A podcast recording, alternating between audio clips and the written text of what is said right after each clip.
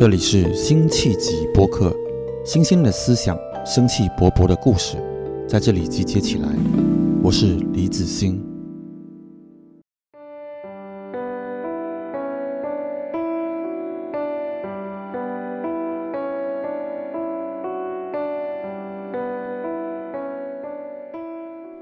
欢迎来到辛弃疾播客的新一期。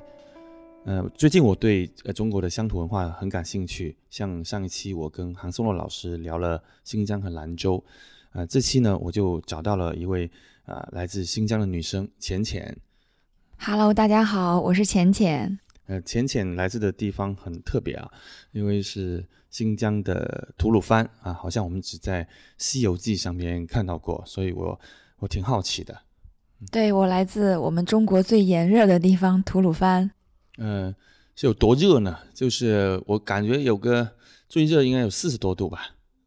最热的时候的话呢，地表温度达到八十三摄氏度。天哪！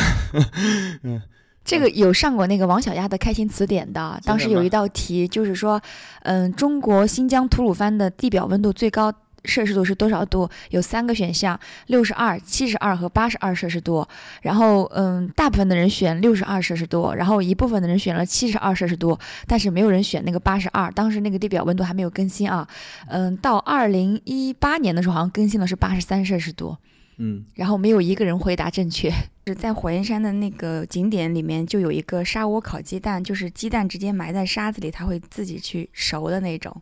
哦，但是为什么新疆人本身还喜欢蛮蛮喜欢埋在沙子里的一种沙疗？对，埋沙它是只有在我们吐鲁番会比较多一点，因为它那个地表温度高的话，像有一些南方的人会比较湿气重，它就会有一些风湿性的关节炎之类的。然后你在沙子里埋着之后呢，它就会通过那个沙子的温度去把你身体的湿气相当于给你蒸发出来一样，就跟蒸桑拿一样的，只不过桑拿是有水，然后嗯嗯沙疗它是干的，然后对，通过那个很高的温度让你身体里的湿气那很热啊。那是夏天买还是冬天买啊？只有夏天买，而呃且只有在七八月份的时候，那个时候吐鲁番的空气温度会有五十度的时候，但是五十摄氏度从来不会去报道，因为如果超过五十摄氏度的话呢，大家所有的人都会休息。嗯嗯，哇，所以呃，你是土生土长吐鲁番女孩儿，对我是从小出生在那里，然后嗯生在那里，长在那里，三十多年。啊，所以但是你的老家他们是在哪里？是移居过去的吗？嗯，其实，在昨天我们要做访谈之前，我也考虑过这个问题，因为从我记事的时候开始，我的户口簿上的那个籍贯它就是新疆。嗯嗯就是可能我出生在新疆，甚至我的父亲出生在新疆，那有可能我的爷爷奶奶也出生在新疆，但他们的父辈，这个呃很少也没有问过，啊，没有问过。过，因为籍贯上写着新疆，我就会认为我是新疆人，但后来呃也没有跟父亲去聊过这个问题，哦，就、哦对我是少数民族。啊，我是回族。哦，回族人是没有自己的文字和语言的，对对对。啊，没有自己的文字和语言，所以呢，我们从小接受的教育也都是汉语的教育。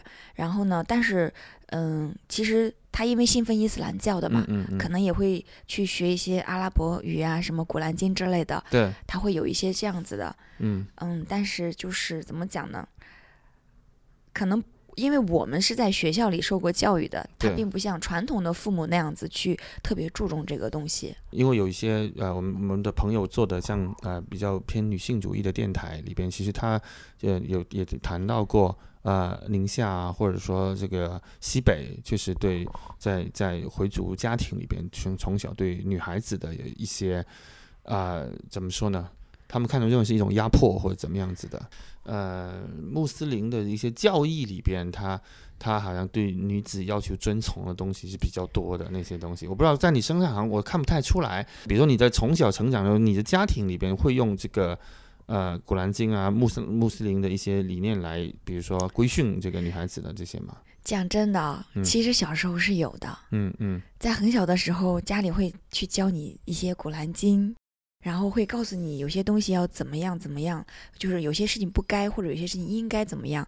嗯，甚至我上学的时候，我记得很清楚，在上中学的时候，初中家里还会让我们去分斋，嗯，因为嗯每年会有一个斋月，但是学校是会禁止这些事情的。嗯然后因为我记得有一次上体育课，因为分斋你你是不能吃不能喝的，一直到太阳落山以后才可以进食，水也不可以喝，滴水不能进，粒米不能沾。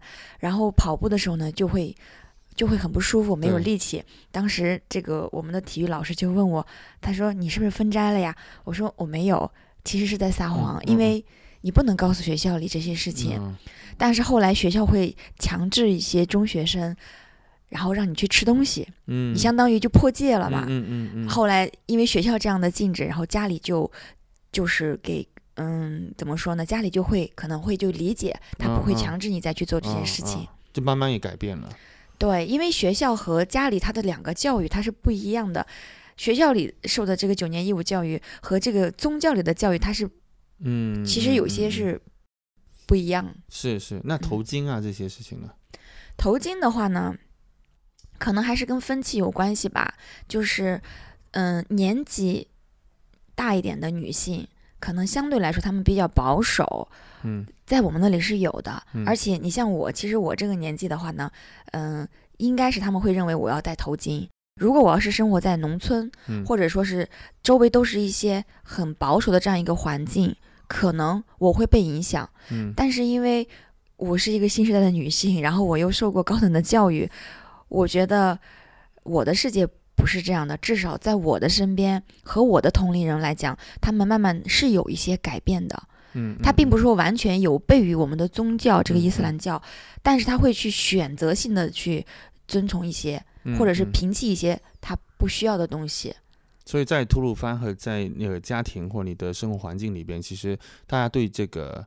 呃，就是不戴头巾，已经慢慢的都能接受的是吗？是的，包括对于这个嗯少数民族和汉族通通婚这件事情，对，嗯，因为我爱人是汉族，对，就最开始的时候呢，家里可能会比较反对，嗯嗯，他们认为，嗯，我们民族应该就跟本民族的人结婚，不应该跟异族去结婚，嗯嗯，就这些都是在教义里面讲，穆斯林的葬礼那本小说里面我有看过，嗯嗯。韩信月嘛，这本书我看的很早了，嗯，就在我大概上小学毕业的时候，我看过这本书，对我印象非常深刻，嗯，但是那个时候是不理解的，嗯，以至于到后来我上大学的时候呢，我又把这本书重新翻来看过一遍，那本书写的非常的客观，也也是很真实的，但是随着现在，嗯，慢慢的学校的一些教育，其实对于这种影响，它会有改变。嗯嗯，会有一些改变，就是大家慢慢慢可能会，嗯，至少在我们新疆的话呢，它不会那么极端化了，因为你新闻上面有看嘛，包括新浪上面，就是要去除一些极端化。嗯，在新疆这些是有一点点的，啊，可以说是极端的。嗯，那像在呃吐鲁番，你觉得，呃，你感觉上的这个人口构成啊，大概是什么样的一个呃现状呢？你问的这个问题呢，非常的专业，但是很庆幸，因为我曾经做过导游，所以这个问题我能回答得上来。嗯嗯，新疆不光是吐鲁番，就是整个的这个民族的构成，人口大概就是以吐鲁番来说，百分之八十是少数民族。嗯，然后呢，嗯，可能百分之。十左右是这个回族以及哈萨克族一些这样的民族，那剩下的百分之十有可能是汉族。嗯，然后整个新疆的人口比例都是以少数民族，嗯，以维吾尔族为主的，像这个哈萨克族呀、蒙古族呀这样少数民族的人口构成的。嗯嗯，所以在吐鲁番，它也跟整个新疆的这个比例差不多，它没有一个呃特别的地方，是吗？对。基本上城镇人口的话是，嗯，多民族聚集，然后呢，就比如说汉族啊、回族啊都会有，还有维吾尔族。但是在乡镇的话，基本上都会以民族统治，嗯嗯，是这样子一个人口分布。嗯嗯，那你呃从小长大的时候，你自己。呃，到你接受教育啊什么，你是怎么样认知这个吐鲁番这个城市？你让它，你给它定义为类似于四线、呃五线还是什么样？就是说，在地图上，它跟这个乌鲁木齐其实不是很远，看起来。但我不知道你们的心理距离和实际上当时，不是从小交通不太发达，那时候的距离感是怎么样子的？对的，嗯，单如果论这个行政面积的话呢，以前吐鲁番是个地区，后来呢撤地区设了市。嗯，其实行政面积是七万平方公里。嗯嗯。但是新疆地广人稀，然后人口是比较少的，它能开发的土地非常有限，所以吐鲁番的人口大概在六十万左右。嗯。而且呢，吐鲁番其实一个是一个非常好的地方，因为那是我的家乡，包括我走过那么多的地方之后。我会对他有依恋的，嗯嗯，会有依恋，但它是一个非常非常小的城市，就会磨灭一个人的斗志，它会让你觉得很安逸。因为我们那边八点钟下班以后呢，大家可以在街上吃个饭，还能去逛一会儿，嗯，一直到十点钟之后才回家。因为新疆的天黑的很晚，对对，我去过，对，十点四十，夏至的时候是十点四十天黑。而且吐鲁番它又是一个日照非常非常充足，全年大概有三千六百个小时的日照吧，也就是说一天二十四个小时，它可能会有十八个小时的日照时间，就是阳光。那它离乌鲁木齐的距离只有一百八十公里，嗯，其实来说是很近的，但是因为它是一个盆地，加上天气比较炎热。嗯，人口也比较少，嗯，很多地方，而且能开采的资源非常少，所以很大程度上来限制了吐鲁番的发展。大家都知道吐鲁番是因为第一个是嗯那个葡萄嘛，对，葡萄干啊，葡萄干，葡萄非常甜。第二个就是《西游记》，这个嗯，当时因为在那里演那个火焰山，所以大家会比较对它有认知。那其实它是一个没有特别主要的产。产业的一个城市，它主要是以旅游业来为主的。那旅游业冬天的新疆是没有旅游业的，嗯，它就更限制了我们的当地的经济的发展。农业的话呢，其实葡萄地是非常有限的。哦，对，它并不是说，嗯，因为缺水嘛。嗯，这里有一个就是，嗯，很夸张的概念，就是我们吐鲁番的年降水量只有十六毫升。那你们平时用水会有困难吗？以前的时候呢，会有天山的雪水，所以和万里长河里万里长城、万里长城那个大运河并称三大发明的那个卡尔井，嗯嗯，因为我很小就是在喝卡尔井的水长大的，在葡萄架底下长大，然后喝着天山雪水的卡尔井。后来的话呢，就慢慢的城市建设会慢慢的越来越好，就会有自来水。嗯，其实现在可能也都是喝的是自来水，然后。加工它这个过程就比较漫长了，就是会二次利用啊什么之类的。嗯嗯嗯。那居民生活没没有感觉到很缺水的这种情况？居民缺水是没有感觉到这样子不方便的，但是实际上农田灌溉可能会有一些。明白明白。所以说回到刚刚说离乌鲁木齐就一百八十公里，那么呃，你你对乌鲁木齐，比如说从小对这么一个首府。的概念以及你对对照这个吐鲁番，你你你就是，我觉得这种心理距离大概是什么样子？我蛮好奇的。心理距离就是，嗯，因为我家里在乌鲁木齐也有房子的，嗯嗯，可能有的时候会在乌鲁木齐生活，然后夏天会非常热的时候会在乌鲁木齐，然后呢，呃，小的时候呢去乌鲁木齐就会觉得它多多少少是有一些大都市的感觉，节奏会比较快，你会觉得一天过得。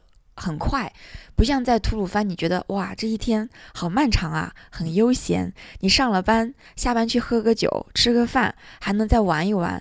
到了晚上两三点了，KTV 唱完歌，或者去卖药吧蹦个迪，然后第二天这样去上班，是这种。嗯，但是相对来讲，你会更加觉得吐鲁番就是一个城乡结合部。嗯嗯嗯，因为它城市只有三条街道，横竖三条街道，一共是六条。嗯嗯，非常非常的小。嗯，加上它那个人口流动的话呢，也不是特别的多。嗯，所以首先人口就限制了它的发展，第二个又是加上这个没有什么主要的经济产业能够支持它去发展，除了。旅游业，那你夏天会会看到游客吗？就是小时候会会看到游客，非常非常的多。我很小很小的时候，因为我在葡萄沟长大的嘛，就是我外婆家是在呃葡萄沟，就是农村里边。很小很小的时候，我记得大概是我在六七岁的时候，就会有一些游客。那个时候还没有那么的发达，他们都要去乘公共交通到景区里边。小时候帮别人去领路，就别人问哪个地方在哪里的时候呢？然后就遇到过游客，还会给我钱，然后我收了以后，我外婆回家还在那里讲我。但那个时候是很小的，因为只有六七岁。但我对这件事情印象非常深刻。那两个姐姐，嗯，应该是南方人，然后我带他们走了很长一段路，因为我是在那里长大的嘛。那个都是九几年的事儿了，九几年、九二、九三年的时候了，就很早就开发了这个旅游产业，但是可能不会像现在这么商业气息浓厚。嗯，就现在也很商业是吗？非常的商业。嗯嗯，呃，就是一点不夸张的来讲呢，吐鲁番的人均收入非常的低，大概在三千到三千五左右。公务员的工资可能就像刚毕业的，也就在三千多、四千块钱不到。我爸爸已经工龄三十多年了，三十多年的话，他现在大概薪资在七千多还是八千的样子。相对来说，嗯、他的收入和这个消费是不成正比的，因为物价很高，嗯嗯嗯。物价真的很高。打个比方，比如说你比内地来，感觉就是，呃，比如说你你在内地，你吃一个小面呀，或者是吃一个，呃，你可能几块钱就就能解决一顿午餐，但是在新疆，在吐鲁番的话呢，大概，嗯、得二三十块的样子，它不算不算太低的消费了，因为它是旅游城市，啊啊啊，嗯、疫情的原因导致我们旅游业非常的惨淡，很多的酒店呀、餐厅啊都面临着倒闭，可能这样的一个状况，因为我们吐鲁番本地人没有这么多的消耗，他消耗不了这么多，嗯。所以当疫情来的时候呢，就不能游客进来，尤其是吐鲁番管得非常非常严。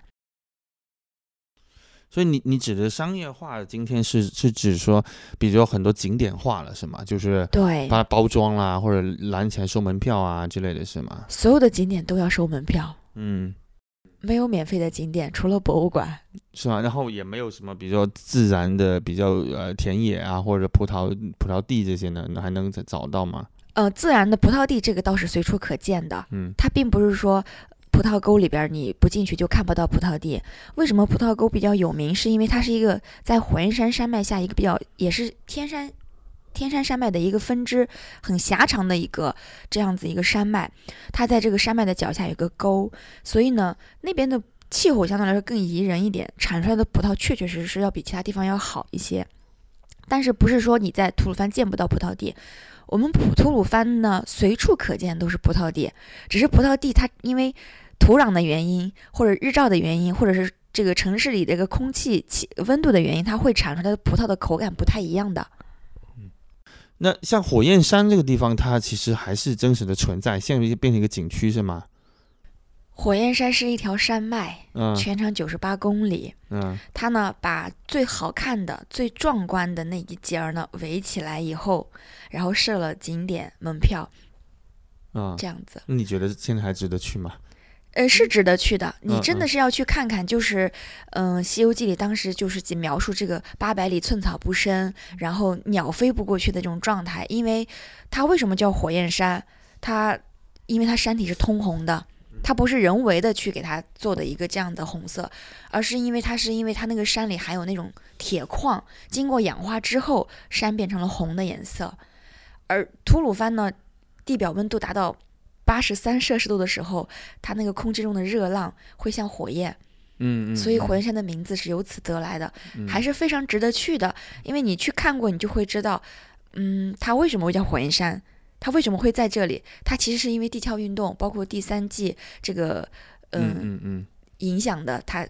山山变就是像中间像挤压这样子一个物理的过程以后，有很多的褶皱，嗯，那他会弄一些像《西游记》、像牛魔王、铁娘子的造型之类的。嗯，会的。我我记得大概在四五年前的时候吧，嗯中央新闻还报过一期，就是关于这个铁扇公主的一个游客不雅行为嘛。她因为是铜像，嗯很多人就会去嗯摸它，哎呦，然后就会有印子出来，嗯就很明显的。嗯那个铁扇公主的那个胸那里嗯就有很深的印子，啊，真的就还是放了铜像在那边。有铜像、牛魔嗯王，嗯然后师徒四人，嗯，这个还有就是铁扇公主，对，还有一个巨型的温度计，你是可以看得到的。当天的这个地表温度，火焰山上面那个地表温度垫子的是多少度？嗯嗯嗯，说起来还是蛮向往的，因为太久没旅游了。很热，很热。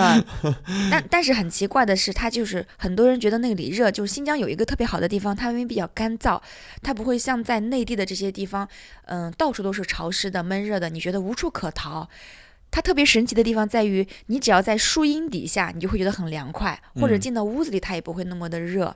那呃，说回来就是说，你在那里长大的一个孩子，就从小这么也是刚说九年义务制教育的起来，那么呃，父母啊，或者说呃，当时社会上大家对一个这样小孩正常的一个期待，就是说你去读书，然后考学，然后考上个大学，大概还是也也跟中国其他地方是差不多的，是吗？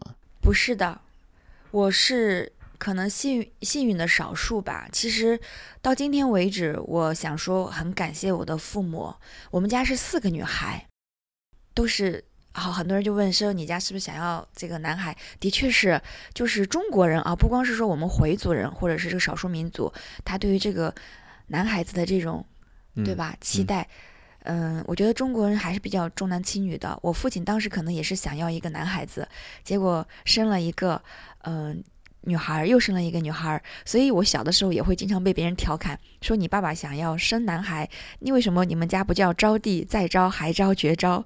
呃，会会有这样的一个呃经历。但是很感谢，嗯，父母的一点是说，从小到大的话呢，因为妈妈是一个商人，她接触的东西是比较嗯广泛的。那我父亲又是公务员。他们也都受过教育，就是在那个时候，高中的教育已经算是比较不错的。嗯，父母都是这样子，所以他对于我们的教育来说的话呢，嗯，我记得小的时候我问过我妈妈，因为。我们班，比如说小学时候有六十个学生，我记得很清楚，我们班是六十四个孩子，女生呢可能嗯占到一半。等到上到包括我们这个男生也是一样的少数民族哈，因为汉族会多一点，民族会少一点。我们班有六十四个学生，大概有二十多个少数民族。等我上到初中的时候，我发现我们班的少数民族，不管是男生还是女生，就我身边的朋友回族，男孩女孩，可能少了一半。只剩下十个人我认识的，等到我上到高中的时候呢，这十个人里面可能只剩下五个，嗯嗯，然后上大学就更是寥寥，嗯嗯，那样子，对，嗯，他们对于这个。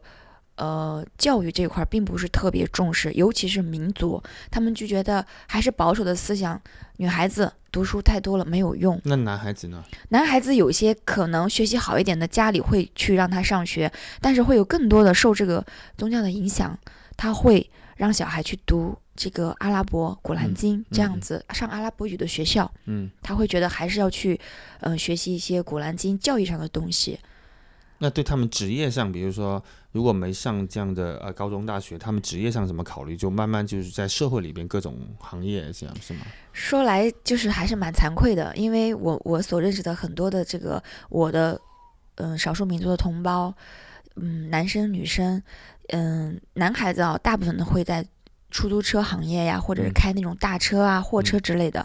那女生呢，有些可能会去开餐厅呀，或者是嗯去找一个。工作这样去做，嗯嗯，因为我身边会有很好的朋友，因为不管是种种原因，家里经济不好呀，或者说是这个因为宗教的原因，他会不让女孩子读书，嗯嗯，高中读完就不读了，这都是好的。还有很多我身边最好的一个朋友，他初中读完就不读书了，嗯嗯，然后呢，嗯，就开始工作，他二十多岁就结婚，嗯，现在为止他的小孩已经十几岁了。如果说稍微想有点呃志向远大，甚至想看更多的世界的一个孩子来说，实际上你在那个时候你是都不知道自己能走多远的，对不对？嗯，我不知道自己能走多远。嗯，其实也很感谢自己，就是一直以来就读书这件事情啊，我是非常喜欢的。在我小的时候，包括刚才我们那个话题，我思考了一下。为什么我们那边的人不太注重教育这一块？其实整个新疆的教育水平是不太好的，我们的录取分数线会比较低。它因为偏远嘛，它对于信息比较闭塞。然后呢，我们的父母可能也接触不到更多的这样的一个很前沿的或者是很很发达的一个这样的信息，所以大家对于教育的认知并不太高。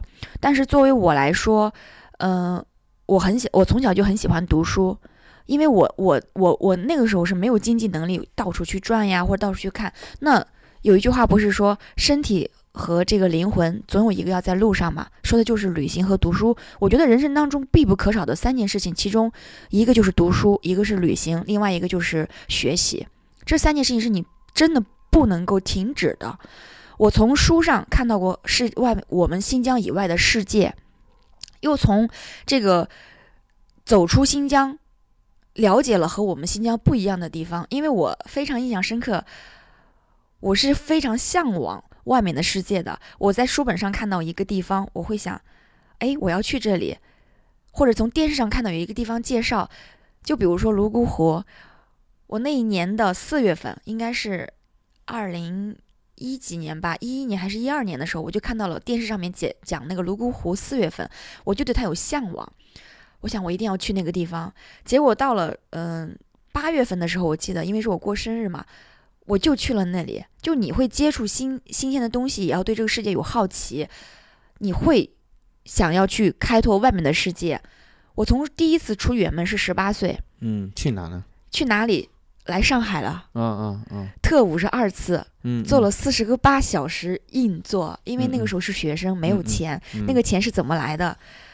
那一年的那个嗯暑假，我想出去玩，我不可能跟家里要这个钱，因为我们家四个小孩，其实父母的负担还是比较重的，我就去火锅店打工，嗯嗯，去当服务员，攒了第一笔我人生 中的那个旅游经费，四十八小时的硬座，我坐到了上海，嗯。那什么感受呢？那时候，我觉得世界很大，嗯，和我以前的想象完全不一样，也很感谢那一次的旅行，让我的认知发生了变化。当然，那个时候我在上海没待多久，只是短暂的停留，因为我去了义乌，嗯嗯，去了那个横店影视城，啊，有同学在那里，啊，你那个时候是穷学生啊，你还没有钱，上大学的时候，嗯。那个时候的旅行就是你坐火车，用最便宜的交通，然后到了学校或者是朋友的这个住的地方，和他住在一起，他会带着我们去玩一些免费的景点，或者是你去付付很少的钱，因为有学生证嘛，一半的价格去景点里面玩。第一次出远门来了上海，然后去了横店，又去了成都，嗯嗯，对，所以我对这三个地方印象非常非常深刻，因为那是我第一次走出新疆，真正的去看外面的世界是什么样。我的父母也是非常保守的。我做这个决定的时候呢，是我独自做的决定。嗯，我在筹备这个过程当中，我的父母是完全不知道的。但我觉得，在我要出新疆的那一时刻，我要告诉他们，那个时候已经有手机了，我就给我妈妈打了个电话，我说：“妈妈，我要去上海了，我要出去玩。我跟你说一声，你不要担心。”我妈当时是哭的，她在电话里带着哭腔。嗯嗯，她说：“你不要去。”她说：“你现在在哪里？我要去找你。”我说我已经在火车上了，火车马上就要开，你不用来找我。哇，从小就学会先斩后奏。对，因为嗯，不是先斩后奏吧？是因为我呢，其实我小的时候是比较野的，我我是完全解放天性，在农村长大的一个小孩。嗯嗯。我父母因为孩子比较多，很早的时候就送我到我外婆家里。那我农村的话呢，我没有上过幼儿园，没有说像现在小朋友这么幸福。当然，我觉得可能他也是一种幸运，是啊，让我很。泥巴捉鱼，冬天滑冰，夏天爬树，嗯，这些我都都做过。然后把裤子给挂破呀什么的，然后就像男孩子一样。包括我现在性格也是那个时候养成。我觉得很感谢我的外婆给了我一个很天真、很无忧无虑的童年。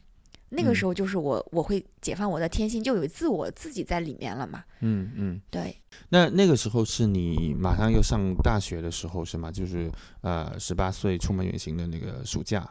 对，已经上大学了。嗯嗯。二零零五年我第一次出新疆，那时候我上大学第一年的暑假，我记得非常清楚。嗯嗯，就我我记得你说你是那个时候呃。高考时候生病，所以没考好，所以就就是留在新疆那里读书。是在新疆哪里读书呢？呃，在新疆的一个职业技术学院。在哪哪个城市啊？乌鲁木齐。哦，在乌鲁木齐。对，我的大学是在乌鲁木齐的。嗯。然后呢，你你你的感觉呢？就是在那个大学那几年，你的这个就是对你的人生的就是这些，包括性格啊什么，有些什么变化？多多少少是有的，因为我学习其实。不错的，但是命运之手有的时候会让你觉得很神奇。就像我也从来没有想过有一天我会坐在上海和那个李老师一起录这期播客，但是我有一点点的不甘心，在于就是说，我觉得我的人生不应该这样。我的命运虽然可能把我拖到了一个不好的地方，但是我要努力去从这个不好的地方爬出来。是因为我看过世界，我看过更好的世界，我知道外面的世界更精彩，外面的世界可能会更广阔，你会有更多的机会，所以，嗯，但那个时候是没有勇气决定离开新疆的，嗯嗯，也也是一步一步的。可能命运把你推到了这个地方，怎么走出来呢？对吧？我觉得蛮蛮感兴趣，可能是今天的这个主题，就是说怎么走出来的。呃，对，对我们很多听众也可能会有一些这个启发，就是当我们人看似比如说困在某个地方，或者说命运把你安排在一个地方，而且那个地方其实它的整个无论从刚才说地域啊，它系统如此的广大，我们个人看起来如此的渺小，但是。这样一种一种信念，或者说中间的一些一步一步的探索实践，它是怎么样把一个人能够带离到更远地方，或者说他带带一个更自由的一种感觉，这种生活感，对我我觉得蛮感，因为你我知道你做过导游，你自己也办过工厂，然后你也做过像刚刚之前说教育培训啊，然后你其实去过很多地方，去过很多国家，就这些东西，在一个像我们回到二零零五年的夏天，那个时候一个。十八岁的一个新疆少女，那个时候是怎么样让这一切后来在这个十几年里面发生？嗯，其实，在二零零五年的时候，你是没有这么深的萌芽的。到今天为止，我觉得命运把我推到了这个位置上的时候，第一个，我觉得还是旅行的原因。我在旅行的过程当中认识很多优秀的人，因为热爱旅行的人一定是热爱生活的，嗯，也一定是这种积极向上的人，他一定是的，因为他对世界保有好奇心，有热情。他他会想不断的去探索未知的世界，这是一个。第二个就是我一直会会读各种旅游杂志呀、国家地理啊这样的，我会通过这些东西去了解不一样的地方。然后最重要的一点，我能从新疆出来，其实是疫情把我推了出来。嗯，是疫情的原因。嗯，当时你比如你你大学毕业后，你的选择摆在你面前的选择是什么？然后你你是做了什么样的选择？大学毕业以后呢，嗯，工作了，工作第一份工作是在中国电信，嗯嗯，啊，在中国电信那样子一个体制内，我的业务还是不错的，因为我不想就是说做一个浑浑噩噩的人，就我经常会跟我朋友聊天，我觉得任何一件事情要做，你一定要把它做好，不做你就不做了。可能我我更多的时候，因为我是狮子座嘛，嗯嗯，我又是属虎的狮子座。相对来说，我是比较注重我自己要做的事情的，嗯，这个这个过程当中，其实会会勾起我一些不是很想回忆的事情，但今天能说出来，它是因为我觉得我完全已经放下了，是我前男友，嗯嗯，他呢是兵二，就是江二代，他以前呢就是兵团的人哈，嗯，我那个时候呢就是因为十八九岁那个年纪，你可能真的觉得爱情大过天，嗯嗯。你根本不会去在意别的东西。我在中国电信那个大西门那个地方做了一年的工作，后来因为他父母叫他回石河子，嗯，我们又回了石河子，嗯，因为他呢爷爷奶奶又在那个库尔勒，我在石河子待了一年之后呢，我们又回到了库尔勒，嗯，也就是说我在新疆的话呢，就嗯工作过很多很多地方。库尔勒的时候呢，就一直在做销售，做汽车销售。嗯嗯，这个过程是非常磨练人，也非常锻炼人的一个过程。从一开始你觉得你可能不行，否认自己，然后又觉得嗯不服输、不甘心这样一个过程，做到我们公司我们展厅里最好的业绩的一个，包括后来又做到了管理的管理的位置，那是二零一三年了。嗯，我觉得我可以了。大学毕业我是零八年毕业的嘛。零八年毕业以后呢，我在嗯库尔勒待了三年，在乌鲁木齐待了一年，又在石河子待了一年，这五年多，一直到二零一三年的时候，我觉得我对我的人生不应该就是说只是做一个嗯打工的人，嗯，我想要做自己的事情，也介于我母亲的一个很好的一个平台吧，因为我母亲就是做做这个农产品的嘛，她是我们吐鲁番市那个。嗯，葡萄干协会的会长，当时他就跟我说，嗯，我们那边这个葡萄干儿的话呢，产业就是做这个加工还是不错的。我自己呢又有一些资金，嗯，他说你可以做一个这样的一个事情。所以我二零一三年一直到二零一八年这五年当中，一直是处于自己一个创业的状态。我们那个工厂的话，它因为比较特殊，葡萄干它是每年的葡萄成熟之后会做的一些事情。八月份葡萄成熟之后呢，你会一直加工加工到我们过年。那我就有大半大半分的时间去空下来，可以做自己喜欢的事情。我上学的时候呢，体育也非常不错，所以当时我自己也培就是开开了一个那个嗯。体育轮滑的培训班、培训机构，这样教小孩子轮滑，也就是双重创业了。对，双重创业。嗯，因为我是一个不能让自己太闲下来的人。嗯，我会有焦虑，我觉得闲下来我会觉得特别的浪费时间。为什么要把大好的时间浪费在这个？生命是真的不能浪费的。嗯，我还是想去做一些事情。嗯，体现我自己的一个人生价值嘛，还有就是个人的一个对社会的一个贡献值，包括也是对，当然也是想要自己有一个更好的追求，会努力的去赚钱。嗯啊，然后从我们每年，因为它都是户外的嘛，所以从每年二月份停工，嗯，到这个我们每年的四月份开课，中间会有两个月的时间，这两个月的时间我就会到处去玩，嗯嗯，到处去转。所以想以这个今天。的年轻人的节节奏来看啊，你你你那个时候大概二十六七岁，你已经开始在二十七岁，同时创两份业。那今天我们说二十七岁，可能今天是今天的呃九四年呃的孩子都接近九五后了。我们还还好像看起来九五后好像呃很很多人中间能够赶这样的一个方式去开展自己人生都都不多。然后很多之前的创业是那个拿风投的那样子，也都不还不是拿自己真金白银，然后。就回想起来，我觉得是不是二十七岁创两份业同时的，是不是也还是一个呃蛮了不起的事情？嗯，不管结果怎么样，呃，其实结果是不错的，嗯嗯，但是也很遗憾，因为嗯新疆这边的一些特殊的政策和特殊的原因，到到最后就是说。当然，那个工厂的原因是因为我身体的原因，它会需要消耗很多的时间，睡眠不足，包括在加工厂的这个过程当中，其实食品的加工它不会，它会有很多的粉尘，对身体不好，这是我后来放弃的原因。就我觉得健康是更重要的，嗯，赚钱可能重要，但健康更重要，因为你没有一个好的身体，你是没有办法去做更多的事情。所以到一八年的时候，我母亲也会觉得我是一个女生，整天会跟一些设备打交道，因为。我们那个嗯，就是有一个设备，它大概五米多高，有的它会出故障，嗯，那我又是全权这个设备是我自己来进的，我自己会去修理它。我的工人可能没有我专业，我都会爬到五米多高的架子上去修它。我妈妈觉得这个事情会比较危险，她觉得女孩子不要这么辛苦。嗯嗯，她还是传统的一些，她虽然是一个商人，接触的东西比较多，但她骨子里还认为就是女生不应该那么辛苦的。虽然她自己其实一直在做一个很。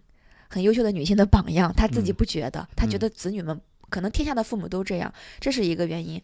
第二个呢，就是说我放弃这个嗯轮滑培训的这个机构的原因，它叫新梦想啊，在全国它是都会有的，包括在上海有个 Sabre 一个文化，它这样子一个公司，嗯，是因为新疆的一些特殊的原因，当时因为大家都知道嘛啊，这个事情在新浪上有报道过的，但是是事情过后的十年，就当时的这个嗯反恐事件，嗯。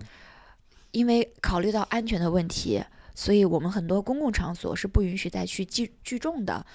那我们的课外，我们的课都是户外的，大家都会聚在一起，那导致最后这个，嗯，工作就这个工作室它就流产了。其实我是个人是觉得非常非常遗憾的一件事情，因为现在的小孩他可能在学校里，包括就是。嗯，上学到家里不会有太多运动的机会，释放自己天性呀，或者消耗自己精力去运动这样一个过程。我当时是非常非常喜欢这个职业的，嗯，也很喜欢我那个工作，就包括和家长去沟通，你和小孩子去沟通，你会发现和孩子们沟通非常愉快，很开心。他们会在教教你重新成长，他们会教以他们的角度教会你做很多的事情。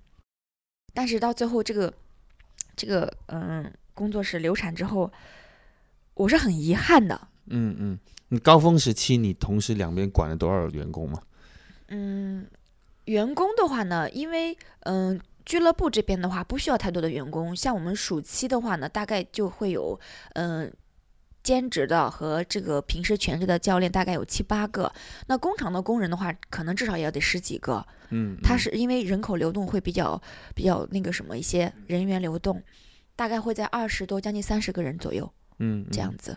嗯，那呃，到这两个事业都暂时关闭之后，你你你怎么样让自己重新走出来呢？就是说会有一种被打败感觉吗？就是到了都到一八年的时候，我到一八年的时候真的会焦虑的，非常焦虑，因为我在二零一七年的时候做了一件事情，买了房子。嗯嗯那个时候我单身，嗯然后我妈妈跟我说，我记得买房的时候，我记得非常清楚。我跟她说我要买房了，因为我没有跟家里拿钱的。嗯嗯我妈妈说：“你是女生，你为什么要买房子呢？应该女男生来买呀。你结婚的时候，男方不买房吗？”嗯我记得很清楚的，那个时候我的女性的这个意识是很强烈的。我说他买的是他买的，我买的是我自己的啊。然后呢，呃，所以在一八年的时候，因为工厂的这个这个停工，包括我这个俱乐部的嗯、就是流产，我会焦虑。因为那个时候你经常出国玩的，就是在这个两个月休息的时间，我经常去欧洲，嗯嗯所以手上的储蓄其实其实是不多的。然后呢，嗯，新疆人这边呢，他的消费有的时候，说实话啊，少数民族他比较超前一些，那你你你就会焦虑啊，你的房贷呀，你的生活怎么办？但是有时候常常觉得自己是一个特别特别幸运的人，真的非常幸运。我在二零一八年的时候呢，就有一天在街上碰到了我一个同学，就是我刚才其实有讲过他的，他初中毕业就不工作了，就呃就不上学了，就开始参加工作，后来二十多岁就就结婚生孩子。我到现在为止，我们住在同一个小区，然后他还有我家的钥匙，因为我人在上海的话，家里有时候需要打扫卫生或者需要什么东西，他会去帮我去嗯做，我很感谢他，因为那一天我们两个在大街上，夏天我记得很清楚。我在大街上走着走着，我就碰到了他。他叫我，哎，他说那个浅浅，你你在干嘛呀？最近？我说我最近在休息。他说你那个工厂不开了吗？我说不开了，就是什么事都没有做。他说，哎呀，你你这个性格，包括我又从小他，因为我们很早都认识了很多年的朋友同学。他说你这个性格，你怎么不去当导游啊？嗯你应该去考导游证。嗯他把我带到了这个路上来。嗯嗯然后让我考了导游证。我一八年考的导游，做了导游，然后一九年、做了两年的导游。嗯我我我确实觉得他很，他看得很准，因为导游这个职业，他确实是需要和人打交道的嘛，你要去沟通，而且是有效的沟通，你还要去跟大家去讲解不一样的新疆。嗯，和他们认知的不一样的新疆就是刻板印象吧，嗯就是李老师经常说刻板印象。因为到今天为止，我一说我是新疆人，百分之八十的人都会说啊，新疆人，你为什么不是长睫毛、嗯大眼睛、高鼻嗯。梁、很深邃的眼眶？嗯因为他们的这个认知就是迪丽热巴、古力娜扎、惹伊扎等等这样的一个嗯。特别具有民族特征的新疆人。其实这个是狭义的新疆人，广义的新疆人真的很多民族。然后一八年的时候呢，做了导游，收入呢相对来说也是比较可观嗯。的。然后那两年，嗯，旅游非常不错，因为本身呢我们新疆就是一个旅游大省，然后吐鲁番又是一个旅游城嗯市，有一个马踏飞燕的标志嘛。那两年很开心，也过得很快乐，因为你夏天赚的钱足够你冬天休嗯息，就是它又是很季节性的，冬天你就可以读读书、去旅行，然后呢做你一些想做的事儿。到了夏天的时候呢，你又开始继续工作。就这种一个人的状态，其实比一个管理时候你感觉更轻松一点，呃，也不轻松的。他也是在管理嗯。人。其实用我们专业的话 术来说，嗯因为这个管理人可能会更难一些，你会管不同的人来自世界各地嗯或者是嗯。全国各地不同的嗯。人，大家聚在了一个团上，在一辆车上，你这个时候的管理，它就是一个很狭小的空间的管理，你要照顾嗯他们，嗯。然后呢还要让他们注意一些很多的事嗯。项。这样子，当然这个管理它不是说像我们管理一个公司或者管理一个工厂，它不是这么的难。是，跟你跟刚刚说这个三十岁以前这个那个性质创业时候其实是不太一样，就可能从一个人的角度来说是是更更自由一点啊，对。对，很自由。对对，但是后来就看到，就二零二年就疫情就来了。呃你你其实是在还没有疫情的时候，你就可能呃为什么就想决定想去参与这个运营饿了么在在吐鲁番的这样一个中心呢？其实就是想做点嗯事吧，因为嗯、呃你肯定首先一点你要保障你的生活嘛。当然，生活肯定是没有问题的，因为我我二零二零年结婚嗯了，然后我爱人的收入也还算不错的，在我们那个地方来说。但是我不做事的话，我就会很焦虑，我会很焦虑。那那个时候就是嗯，参与了这个饿了么的业务，对，做了这个饿了么的业务。当时正好公司其他的股东可能也没有时间去管理，然后呢，嗯，我就全程参与了这个过程。对，其实你们是等于说大家呃合伙做一个公司来承营这个饿了么在吐鲁番那边的一个业务。就原来吐鲁番是没有饿了么，但是有美团，对，吧？有美团没有饿了么。对，然后但是你们，我呃，就是你自己到一线去，是到疫情以后开始以后，你才参与的一线运营是吗？因为做饿了么的业务的时候，同时我们又经历了第二次和第三次的疫情。嗯嗯嗯，所以你是二零二零年的。二三月份就是开始去自己去，呃，是大概是四月份了，已经四月份对四月份疫情过后了啊，第第一波的疫情过后，嗯，对我是参与到公司的这个管理过程当中，嗯嗯，所以一下子又回到那种之前有带团队创业的那种那种状态，那那那这次有什么不一样呢？嗯，这次不一样有什么不一样呢？只不过就是说，从一个完全自由的一个环境里，变成了我要朝九晚五的，在写字楼或者是办公室里要坐班的一个这样一个角色。然后同时，可能因为整个公司的运营、策划，包括很多信息的维护、管理，都是我一个人在做。对对，它比做导游要艰难一点。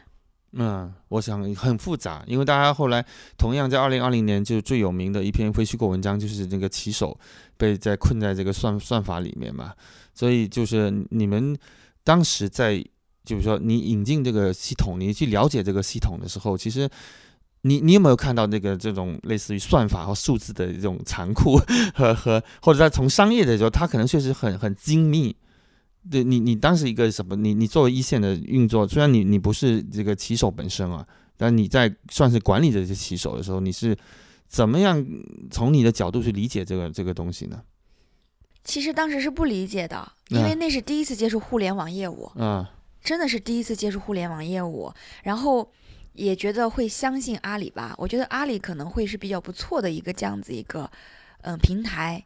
所以选择了做这个业务，但是后来发现实际可能比我们想象的要难得多，它不是我们看到的那么容易。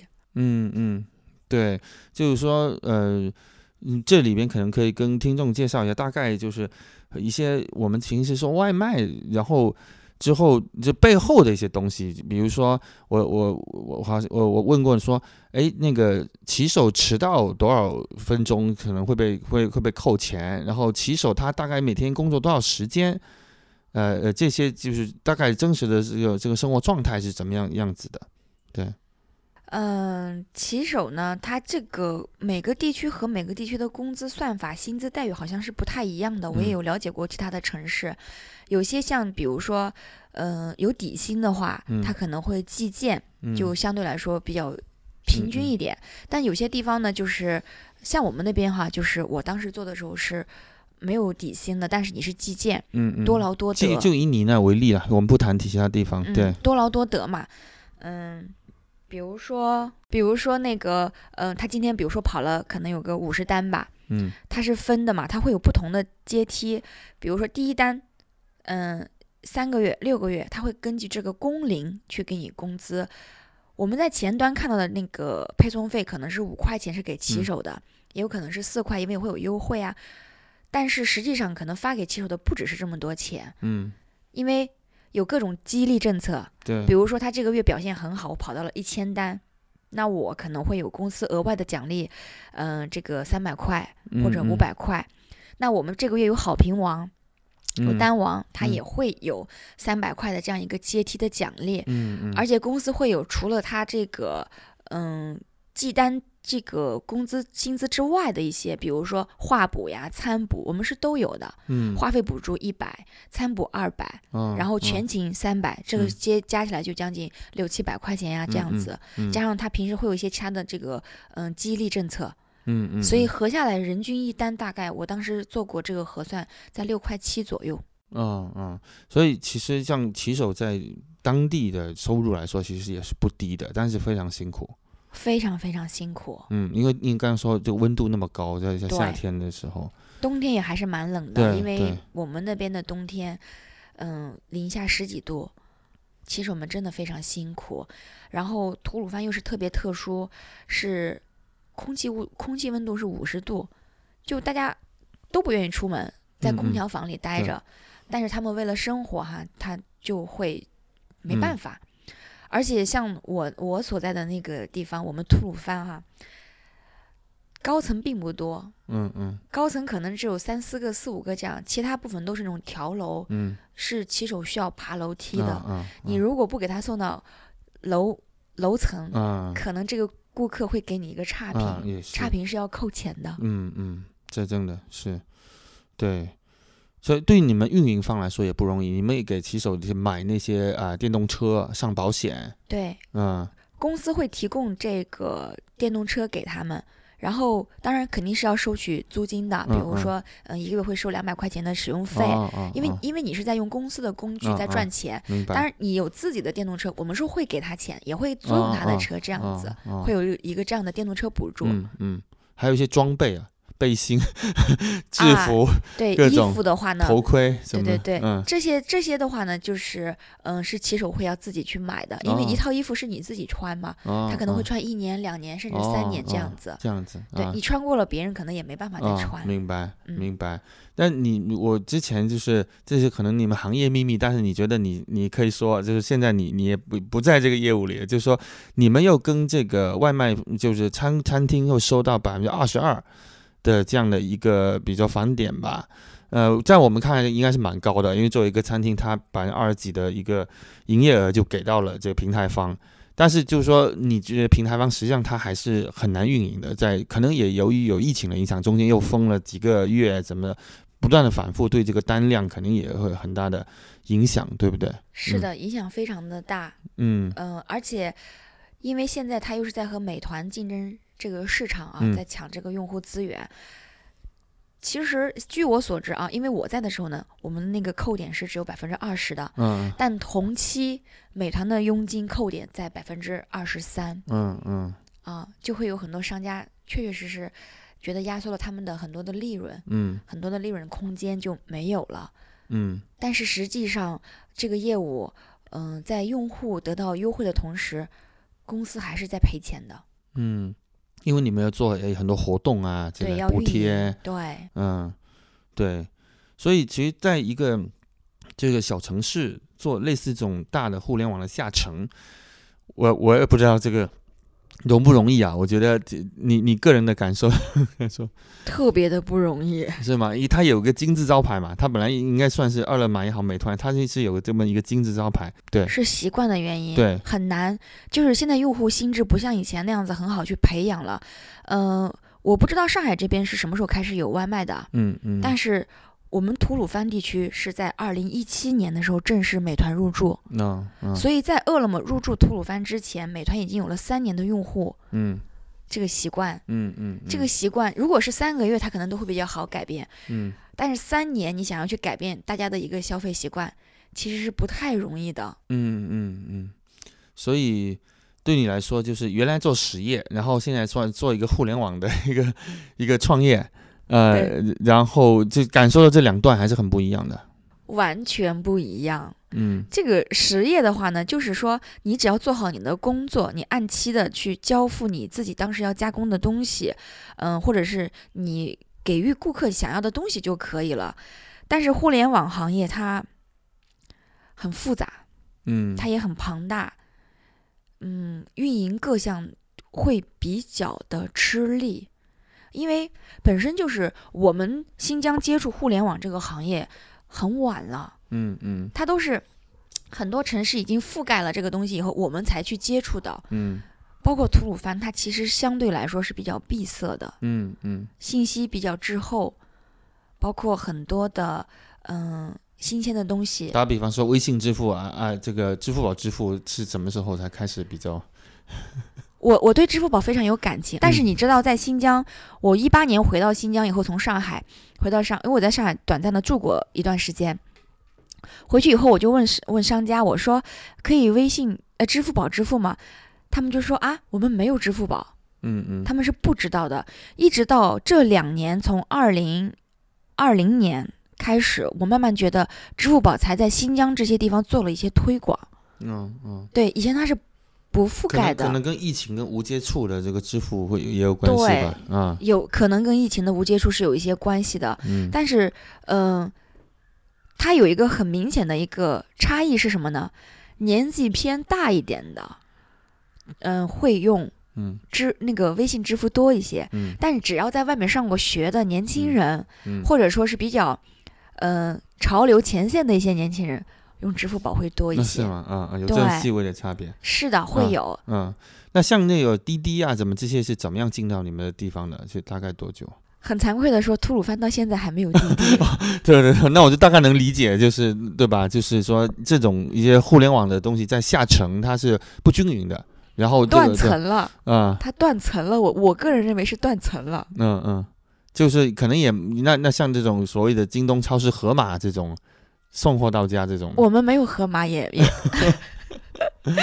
嗯。所以你知道，我当时真的，我第一次去盒马先生的时候，我好，我是在成都第一次去盒马先生，嗯。我朋友带我去吃饭，我说，嗯，超市里面可以吃饭，我真的觉得好新奇，嗯嗯嗯，真的是完全不同的一种体验。嗯我们的超市完全就是还是你要自己去逛的，嗯。它并不是说上到平台上有各种像我们的叮咚买菜呀，嗯。或者是盒马先生啊，没有的，呃，只有在美团或者是饿了么上面你可以去买菜，但大家的习惯还是会去实体店线下去买。第一个，大家觉得不想不想去掏这个配送费，嗯嗯因为地方很小嘛，嗯嗯嗯。大家不愿意去这样子做。嗯。第二个，因为距离很近，嗯，说到这个就是会有一个很好玩的事情啊，我的亲身体验。我家呢在吐鲁番的那个绿岛国际，其实离最中心的那条街走路的话不会超过十五分钟，嗯嗯开车可能就三分钟，开车可开车可能会三分钟就到。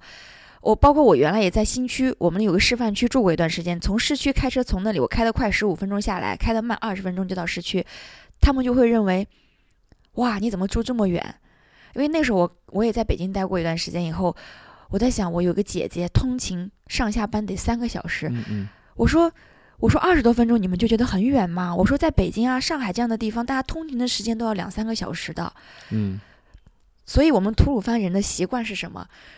出了门儿就得是学校，嗯，就得是医院，就得是超市，就是得你生活各种方便的地方。除此之外的地方都是远方。其其实小城市都这样，我们在我们老家其实也是他们对距离的这种感知，那跟当然是不一样。我觉得这倒不是一个特别呃直接的一个东西，其实直接是我们刚刚说这种互联网的渗透，它的这种半过半当中、半过程中，然后包括说一方一方面，其实你在也算是在拓荒嘛。那另外一方面，可能就是互联网这种东西跟当代人的一种思维习惯，其实我觉得头脑定势，其实这里边有很大的一些关系。就一个城市如果被互联网更多渗透的话，它又会有一些新的思维定势。我不是说那个一定就是好的啊，但是就是呃，我觉得确实是可能你说的吐鲁番可能就处在这个这个现在这个犬牙交错的这么一个时间，对吧？啊，其实就吐鲁番可能会这样子，吐鲁番可能会这样子，因为我也去过其他的城市，你像石河子呀，嗯，库尔勒呀，克拉玛依呀，包括乌鲁木齐，完都没有像我们吐鲁番这样。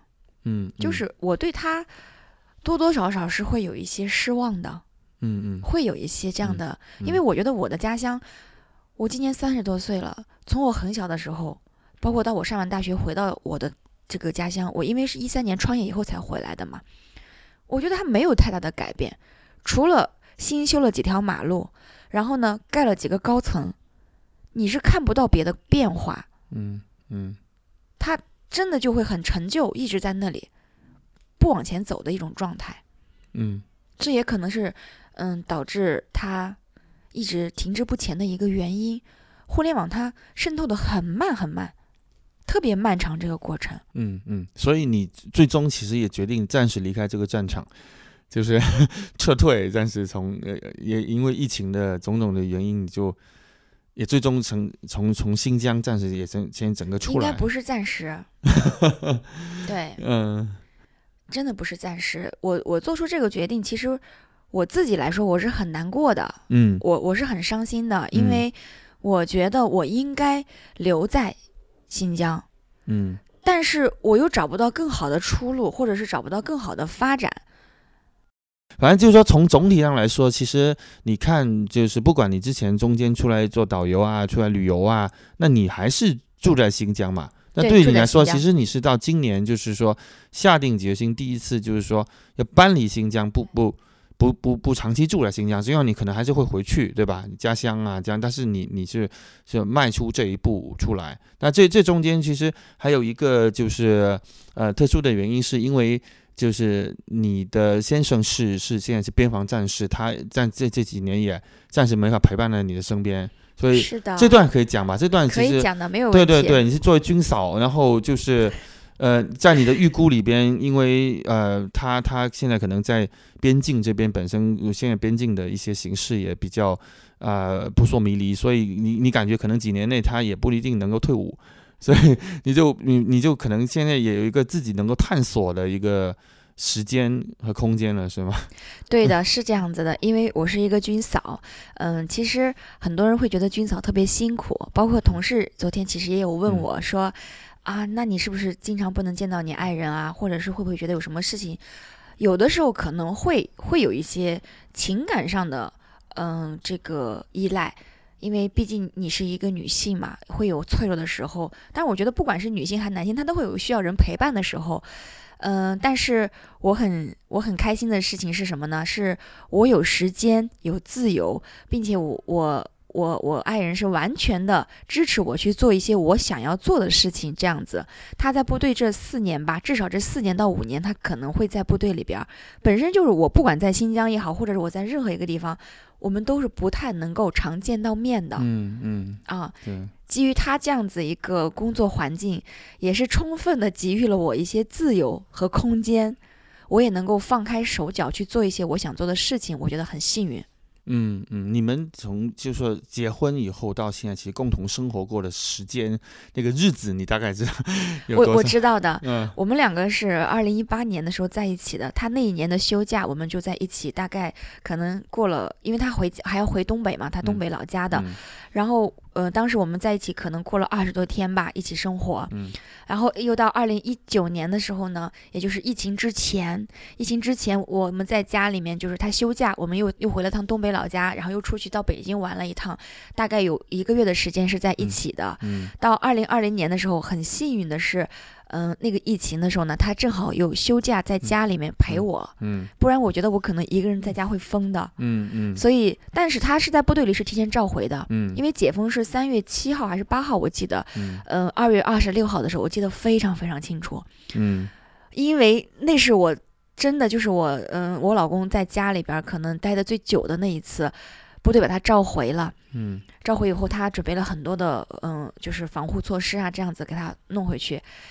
一直到什么时候我见到他，是我们两个五月十五号领结婚证，嗯，他请了四个小时的假出来，嗯，然后到现在为止，嗯，到今天为止，我没有再见过我老公。可从领结婚证以后，是的，嗯。哇，因为到六月份的时候呢，他们就要上天山了嘛。嗯嗯。然后这个事情是后来就今年新闻大家也都看了，到今年这个才报道出来，当时这个印度中印边境的事情，其实是去年六月份的。嗯。后来他们就嗯，也是从他们当时所在的这个嗯驻地部队呢，嗯，紧急召召集，嗯，然后就去了，呃，当然我不知道在哪里啊，我确确实实不知道，对吧？对，去增援，去了那个地方，我他我问过他，他也。没有告诉过我，因为这些属于是一些机密嘛。嗯。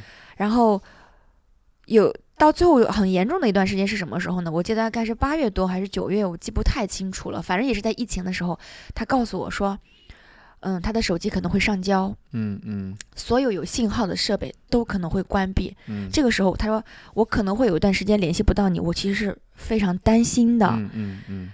一直到了十月份的时候，我们两个才联系到。嗯嗯。所以中间说部队首长给你打电话慰问你都很吓很很害怕。对我们中间有一个，呃，刚好赶上国庆节，又赶了中秋节，指导员打了电话来。嗯。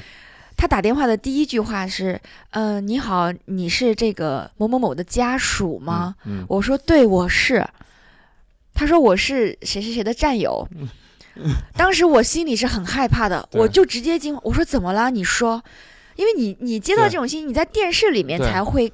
看得到说，哎，你和家属会发生不好的事情嘛？我当时真的吓坏了，然后指导员说，哎，你不要紧张，嗯、那个没有什么事，就是部队呢要慰问一下你们这些家属。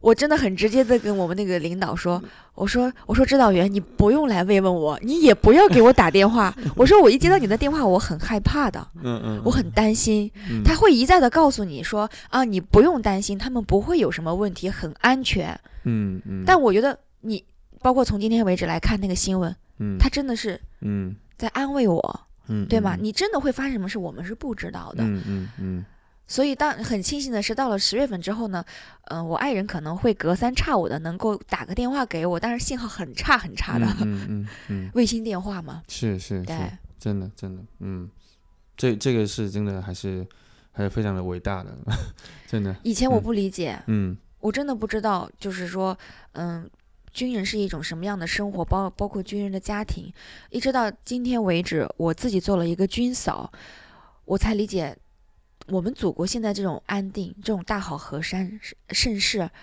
真的是有很多很多人，像我爱人这样的人，牺牲了自己的小家，然后成全了一个大家，这样子，我嗯是比较有感触的。嗯所以以前可能会从电视上啊、新闻上看到这些解放军战士、武警战士，嗯、做了什么什么事情，我可能会觉得，嗯，会感动，没有那么深刻的体验。但当那天这个新闻报道出来的时候，我是特别特别难过，但我同时又非常庆幸的，因为我我爱人已经下山了，嗯嗯，已经从那个很嗯前线的地方已经回到了我们嗯当地嗯。的驻地部队，嗯嗯嗯。就会觉得比较嗯。感动这样子。嗯嗯，是，所以对于就这几年他暂时还不能回来，你是就准准备对自己的生活再进行新一轮的探索，然后可能有一个更好的一个类似于呃生活的基础，或者你们在做的事情来来迎接他以后，可能就是有一天他回来，是这样，共同是这，样的，嗯呃，我们两个的规划就是，我的规划肯定是会有他的未来，就包括他以后转业之后会做些什么，或者想做些什么，我觉得我们是有商量过的。就大家可能现在在各自的领领域里面去发挥自己的作用，但以后还是要回归到家庭里的。嗯嗯，是，所以嗯、我觉得呃，今天可能差不多，差不多这样。我我我是觉得，就从浅浅的身上，呃，其实我蛮感兴趣于在在就是我们中国的。我们广义上算四五线城市嘛，我也是四五线城市来的。那当然，我幸运的是，我所谓通过我高考去了北京，但是有很多很多人，包括你刚刚谈到那些情况，就是我们的呃，我们小学班级很大，七十六个人，能够到这个中学还是有六十多个人，但是实际上你看，小学七十多个人里边能上中学的，可能一半都没有，就以前是这样子的，然后慢慢就越来越少。那我我有好多好多的这些原来的中小学朋友，其实今天没有联系的。那那其实你你是不知道，就所谓的这样一个呃更广大的我的同龄人。在小城市在做什么？尽管可能你已经偶尔微信上能看到他们，觉得好像过得还不错，但实际上这个每个人不同的这个这个故事。那像像我们这种说啊，还通过高考这样筛选的这种幸存者的这种什么法则啊，漏网之鱼这样这样出去。但是我我我一直对就是说，我们不能去忽略这个说，哎，这个真实的，呃，就是说，万一没有那么的靠读书改变命运，那你在过去的。这个十几二十年的时间，以及说，其实接下来还同样还有一大批人，可能未必是一定通过读书改变命运。难道我们就没有希望了吗？难道我们就不能够通过我们自己的去探索去做一些事情吗？其实我觉得浅浅身上，我就是看都很很多是自己其实能够自我的学习和自我的探索。你觉得这很多是是不是一种真的是知识或一种经验积累，其实是自己去不断拓宽边界去取得的？对，这个跟自己是有很大关系的。就是你到底是一个甘于命运摆布的人呢，还是说是一个不想要过这种生活的人？就我觉得，我从小到大，因为嗯这个天性的释放吧，从小的这个环境，造成了我是一个什么样的人，我非常清楚，非常了解我自己想要什么，或者我不想要什么。因为我不想要过那种生活，我要该怎么去做？而且我也是一个愿意为之去付诸行动的人，但我所知道的是，像我这种人，可能在我的那个圈子里，他是少数。因为也许并不是所有的人都会有我。当然，可能大家会说，嗯，因为我是一个军嫂，我我父我我不能经常见到这个我的爱人，然后呢，我有更多的时间，我又没有小孩，但也有可能是说，哎，我可能因为比较幸运，我父母都比较支持我去做一些我想做的事情，所以我有勇气。但我我我更多的是我觉得，可能很多时候我们还是一种思想上的转变吧。嗯，我幸运的原因在于，我我我是一个敢于去开拓创新的一个这样的人。但未必别人就能做到，因为我身边会有很多朋友跟我讲，我以前也想过这样的事情啊，或者是你这种想法，我其实很羡慕你啊，因为我从新疆出来之后，我真的会经常收到我朋友问我在哪里，问我在做什么，嗯，包括他们得知我从新疆离开以后，就非常非常羡慕我说，嗯，因为我是一个人，所以我怎么怎么样。甚至他们会问我说：“哎，我在新疆，因为有在新疆买房嘛。他们说你的房子怎么办呀？他们会有很多的顾虑。嗯嗯。但我是真的抛开了一切。嗯。我我不想要这些东西了，我不在意，因为我相信我会做到更好的一个一个这样的层面。所以我我割舍了这些东西。其实我是有割舍的。嗯。因为我从一个舒适的区域到达了一个完全未知的领域，我甚至都不知道我能做些什么。嗯嗯。然后我出来了。嗯。但是。很多人会给自己设限，嗯嗯，是，他会找各种借口或者理由，觉得我这样不行那样不行。但我我是真的觉得他是在自我设限，你都没有去尝试，你怎么知道你不行呢？对不对？嗯嗯，是，这讲的特别好，所以今天特别谢谢浅浅跟我们这个分享啊。我觉得我我是觉得，我也跟李老师，你的这些问题其实也会引发我更深更深层的一些深思。嗯，是这样子。嗯，好，谢谢大家。那我们这期就先到这里，谢谢浅浅。嗯，好的，大家再见。再见。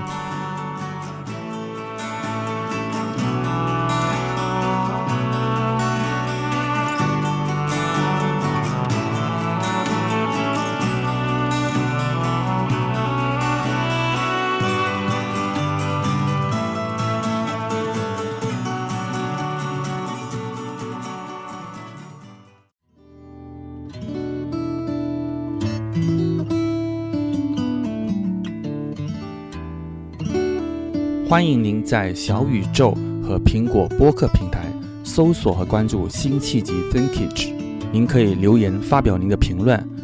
我还有一个个人公号叫做故事公园，也邀请您关注。同样也请大家关注三明治这个我创办了十年的写作平台。谢谢大家，我们下期再见。